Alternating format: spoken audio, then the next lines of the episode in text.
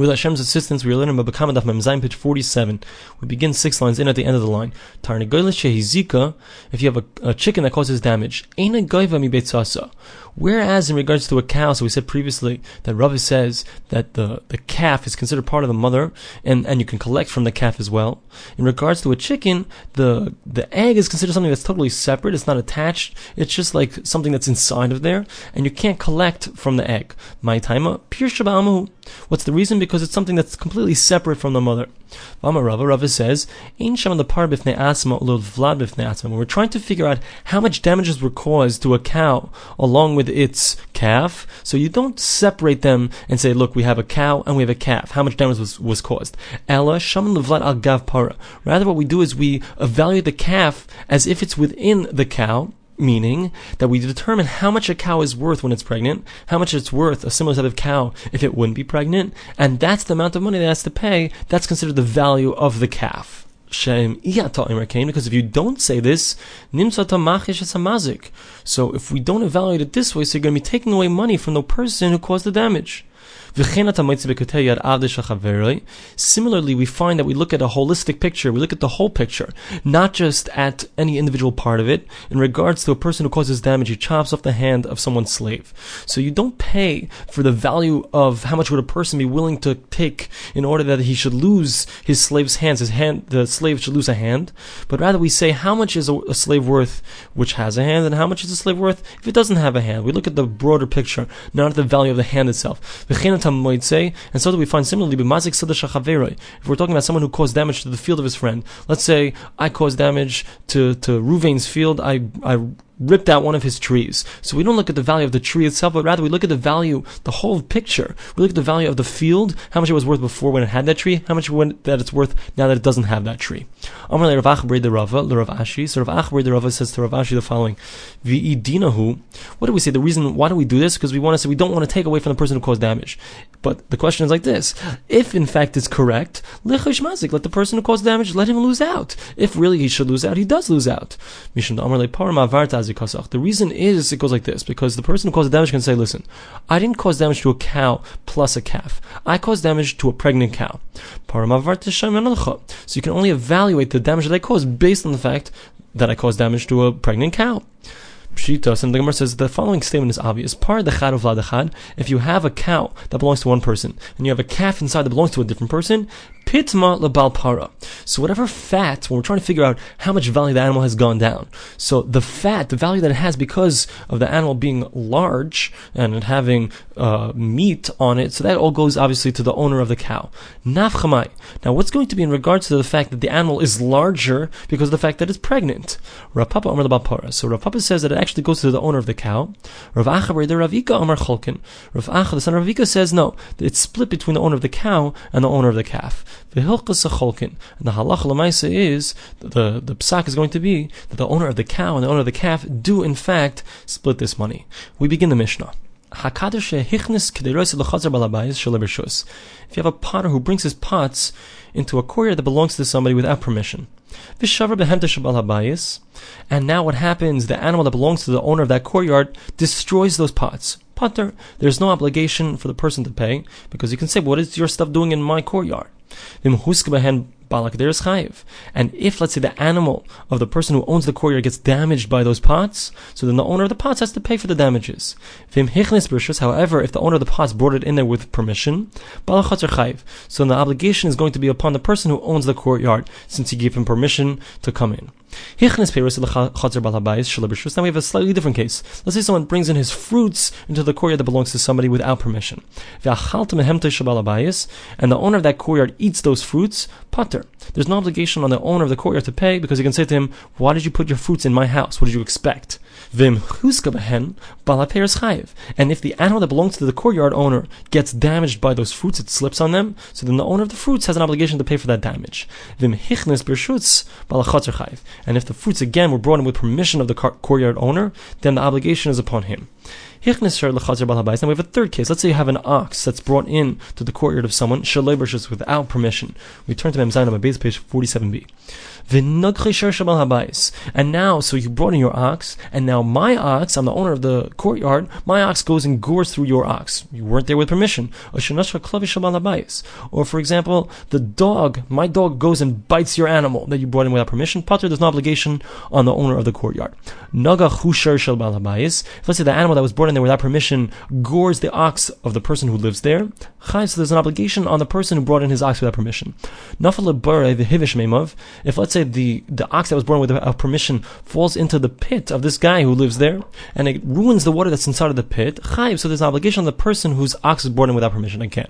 If let's say his father or his son was inside of the pit, so now if the animal causes a death to the father or the son, so then there's an obligation on the owner of the ox that was born in there again without permission to pay the kofer, to pay the replacement, so to speak, the value of the person that got killed as a slave. If the animal was allowed to be brought in there, so then the obligation will in fact be upon the owner of the, the courtyard.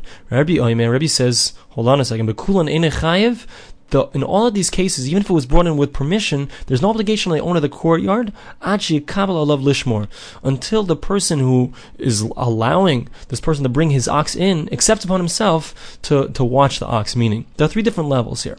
There's if the ox is brought in without any permission at all, there's a level where the ox is brought in with permission, but then there's a third level where the ox is brought in with permission, and the person who's courtyard is accepts upon himself to make sure that nothing happens to whatever is being brought in, the ox or the fruits, etc. So Rebbe is saying that until the person whose courtyard is accepts upon himself to be responsible for any damages that are going to occur, so until that point there's no obligation on the owner of the courtyard. True has been brought in with permission, but there's no obligation on him to pay for any damages that are caused to the thing that was brought in. We begin the Gemara. Time of the Shalom we say that in the first case in the Mishnah, we said that when someone brings it in without permission, so then there's an obligation on the person who brought his object, let's say his pots in, to pay for any damages that are caused by his pots. So the Gemara says like this: It's only because he brought it in without permission. However, shows, but the implication is if he brought it in with permission, that there would be no obligation on the person who brought in his pots to pay for the damages that are caused to the animal that belongs to the owner of this courtyard. And we don't say kibuli baal that there's an implication that when he brings in his stuff, he gets permission, that he also accepts upon himself to make sure that no damages are caused to the person or to the animal, the person whose courtyard it belongs to. So, money Rebbe. So, who is this? This is actually Rebbe. Rebbe is the one who says, that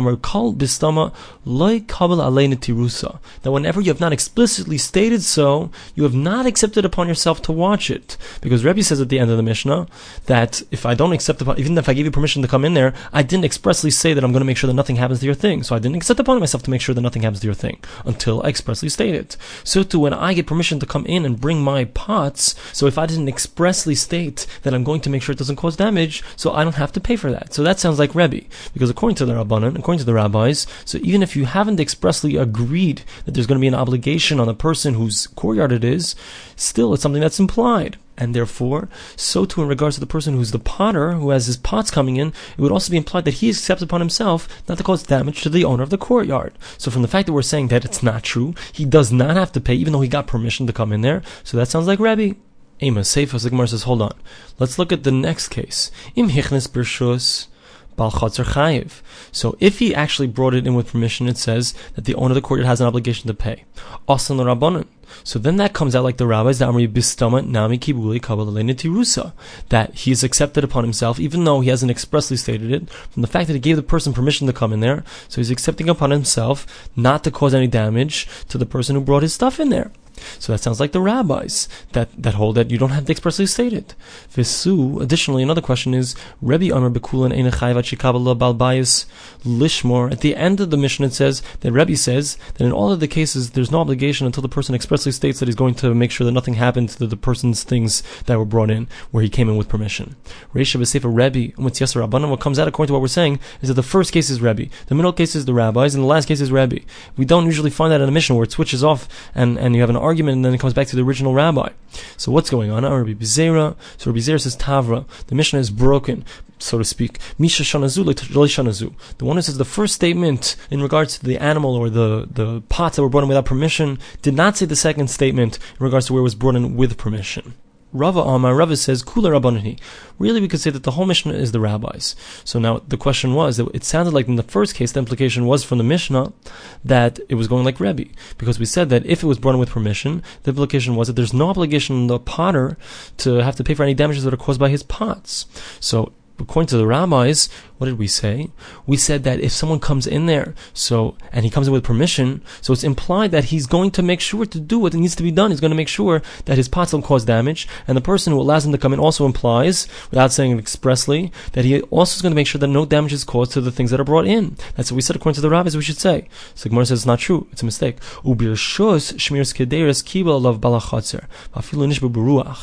In regards to when the person who's giving permission to come in there, when when he doesn't say expressly that he's accepting upon himself not to cause damage to the pots that are brought in, that's true. That's implied even though he hasn't said that expressly. And he's going to accept upon himself, even if those pots get damaged by the wind, he's going to accept upon himself that uh, he's going to pay the damages. However, in regards to the guy who's bringing his pots in, he never accepted upon himself to actually do something. The implication is not on his side that he's going to make sure that no damage is caused to the person who is entering into his courtyard. But but rather when he gets permission, he gets full full rights. And when he comes in, he doesn't have any obligation to make sure that no damage is caused. It's only upon the person who the chutz of the courtyard is. It's only upon him, even according to the rabbis. The Gemara continues. We said in the Mishnah that if somebody brings his fruits into someone else's property, and then the property owner, his animal gets damaged by the fruits, so then there's an obligation on the owner of the fruits to pay. Amar Rav, so Rav says, when do we say that there's an obligation? Only if the animal, which belongs to the courtyard owner, tripped on the fruits that were brought in there without permission. But if let's say the animal that belongs to the courtyard owner ate those fruits until it got a stomach ache and it died or it got very sick, so then there's no obligation on the owner of the fruits. My time, what's the reason? Because the person whose fruits there are can always say, you shouldn't have eaten my fruits. Meaning, if it slips over them, that's something that's normal for the animal to walk around. But who says that this animal had to eat up all of these fruits? Rav Sheshes, Rav Sheshes says, Amina, I say, Ki Rav, Amr Lahashmaisa. Then when Rav was drowsy and falling asleep, that must have been when he said this whole concept over. The Tanic, we have a breast that implies not like we just said. If somebody places poison in front of the animal of his friend, there's no obligation for the for the person who caused the damage to have to pay Medina Adam. In regards to monetary values, that means you can't bring him to court and make him pay. But in regards to if he's done something wrong, so the heavens see that you've done done something wrong. It's not a proper thing that you've done. So the implication here is like this: it's only if you place something which it doesn't usually eat, which is poison, then there's no obligation. Ah, I will pay race. But if you're talking about fruits, the avida da'achla, which are normal for the animal to eat, then there would in fact be an obligation there as well. Not like Rav said, va'amai, and why If Rav is correct, so then we should say, well, he shouldn't have eaten the fruits. Why is the brisa implying that in fact there would be an obligation? Amri, who We could say like this: There's, don't make that assumption based on what the brisa says. You're assuming from the brisa, you're deducing that there would there wouldn't be an obligation in regards to fruits. Not true. It could be that in regards to fruit, there also would be no obligation between adam when it comes to any kind of monetary issues. So why did we specifically say a case of poison? It's coming to teach you the following novelty: the afilu samamavis nami Even if we're talking about something which is poison, which is not usually eaten by an animal so you might think that there's no obligation, even in regards to the heavens. I haven't done anything wrong because the animal shouldn't have eaten it. Animals don't usually eat poison. So that's what's coming to teach you that the novelty is that no, in regards to such a case, there still is an obligation as far as the heavens are concerned. You've done something wrong. Monetary, we can't pull the money out of you, but you have done something wrong. V by another possibility is Sam Hamavis, when it comes to something which is poison, Nami Ba'afrasta the Hainu. We could be talking about something that normally an animal would eat in regards to poison, because it's a poison which is a poison grass, which animals eat. They eat grass, so that's similar to the fruits that it ate and it overate and got a stomach ache or died from. And therefore, there's no difference between this poison that we're talking about and the fruits that we're talking about. And in fact, we could we could show from there that there's no obligation, just as Rav said in regards to fruits, so to over here. And the reason is because it shouldn't have eaten it The Gemara continues, Meisve, I'll ask you a question. If a woman goes into a certain place in order to grind wheat, without permission, and the owner of the house, his animal, eats up those pieces of wheat, or the flour now, potter, there's no obligation to pay. Im huzka chayeves. If the animal got damaged by eating the wheat, so there's an obligation on the woman who brought it in there to pay. Va'amai, and why? Nema, we should say, hava The animal shouldn't have eaten it. Amri umi adif. So the Gemara says, we say like this: Is it any better than the Mishnah? The ukim So we said in the Mishnah, what's the case where the animal got damaged by the wheat? But I'm sorry, by the fruits in the Mishnah. So it's a case where it slipped on them. We could say over here as well in regards to the wheat that it got damaged. How is it that it got damaged? Not by eating it, but rather by slipping on it. Udika arila, maika arila the one who asked the question. So what was he thinking when he asked the question? Of course, he could explain that the case is just like our Mishnah, where the person slipped on them. Amar lacha. So he'll tell you as follows. Bishlam Masnisin, our Mishnah, we could simply say that it got it slipped on it. Katani imhuz gabehen, shehuchel hu. Like It says in the Mishnah that it got damaged by them. We could say that it slipped on them. Aval hacha, but what does it say over here? Katani, it says in the Brisa, imhuzka. It says it, it got damaged. It doesn't say it got damaged on them. So achilahu the katani. So the implication is that we're talking about that the animal ate the foods, and that's why it says it got damaged. It didn't say it got damaged on them. V'idach. So what's the one who answered and said that the brisa is also talking about where it slipped? Amar He'll respond, Loishna. There's no difference. It means the same thing whether it says it got damaged or got damaged on them. It's all the same thing, and we could just as easily say that it slipped on them. Tashima. We have another brisa that involves the discussion that we've been having until now. If let's say somebody brings his ox into the courtyard of someone else without permission, and the animal that was brought in there, so it ate the chita, the wheat of the person who owns this place, and then the animal got sick, because wheat is not healthy for an animal. It got sick and it died. Pater, there's no obligation on the owner of the field. You shouldn't have brought your animal into my field. However, if it was brought in with permission, that means that the owner of the courtyard had given permission for the guy to bring in his ox, and now the ox ate something that belonged to the courtyard owner, then there's an obligation on the courtyard owner, despite the fact that he ate the animal ate something which was not healthy for it. Va'amai, why is it so? Why can't we say, as we've been saying until now, as Rav said, that when it comes to damages that are caused through food in someone else's property, so you can always say, it shouldn't have eaten. It's not my responsibility. Amar Rava. So Rava says, no, there's a fundamental difference between what we've been saying until now, what Rav has been speaking about, in our case. Birshus Birshus. You bring in a contradiction from two different cases. The case that we're talking about here is where someone was allowed to bring his animal in with permission. The previous case is where somebody brought his fruits in without permission. Birshus, so now there's something different that happens in the case where the animal came in with permission. Where it was in with permission, Shmiras Shara Kibul Alav. So then the owner of the courtyard has accepted upon himself to make sure nothing happens to this ox, no matter what. Even if it's something that's strange and unusual. Even if the animal chokes itself, the person whose courtyard is is guaranteeing that nothing will happen to this ox. You bring it into my possession, I'm going to watch and make sure nothing happens. And thus, if the animal eats a piece of wheat that belongs to the owner of the courtyard, and it dies because of that, the obligation is going to be on the owner of the courtyard. In the previous case, where I brought my fruits in without permission, and it caused damage to the owner of the courtyard, so there, listen, you can expect me, as someone bringing in my fruits without permission, to have to pay for something which is a normal case. If the animal slipped on it, I'm gonna have to pay for that. But to say that I accepted upon myself to do something which is very odd for the animal's gonna eat, over and over and over again until it gives itself a stomach ache and it dies from overeating on fruits, you can't expect me to have to pay for that weird thing. That's your responsibility. You taught your animal to have weird eating habits. You can't expect me to have to pay for that. Whereas over here, as we said, so since he allowed him to bring his shore, his ox in, so he accepted upon himself anything, even a weird thing, a strange thing that will happen, and thus if the animal eats the wheat and it dies, there's going to be an obligation on the owner of the courtyard to pay for those damages. The Gemara asks a question. Let's say the person, either according to the rabbis, he didn't say anything, and there's an implication that he accepts upon himself when he allows him to come in there, he accepts upon himself to, to watch it. According to Rebbe, if he said it expressly. So what's going to be the halacha? Did Navsheh the Kabbalah Does he mean that I'm going to prevent my own things from causing damage to you? Or maybe he's saying, I'm even going to make sure that nothing causes damage to you, even from outside. Tashima will bring a proof as follows. The Tani of Yehuda Bar Simon, that the Yehuda Bar Simon had the following brisa in the Bekarna in regards to the Nezek the, from the yeshiva of karna.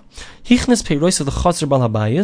someone brings in fruits to the courtyard of someone else, shalabishus without permission, and an ox comes from a different place, doesn't belong to the owner of this courtyard, and he eats them, potter. There's no obligation. But if the fruits were brought in with permission, then there is an obligation. Man potter man chayiv. Who are we talking about when we say there's an obligation, there's no obligation? Who's this going on? Lav, perhaps, Pater Balchotzer, V'chai Balchotzer. The person that we're talking about, perhaps, is talking about the person who owns the courtyard. And we're talking about whether he has an obligation or not. And thus we could prove that where the courtyard owner gave permission to the person to bring his fruits in, so then he accepts upon himself to even, if there's any damages that are coming from outside, that he that he's going to be obligated in those. Amri, the says, no proof. Like, no. Pater Balhashor, V'chai Balhashor. When we talk about the obligation, we're talking about the owner of the ox has an obligation, or the owner of the ox does not have an obligation. So the Gemara says, wait, Bal Hashor, if we're going on the owner of the ox, we have a difficulty. Onto the top of Memchesem Al, page 48a. My Bershus, my Bershus Ikka. What do we care if it was brought into the person's uh, possession with permission or not? Doesn't matter as far as the owner of the ox is concerned, his ox caused damage.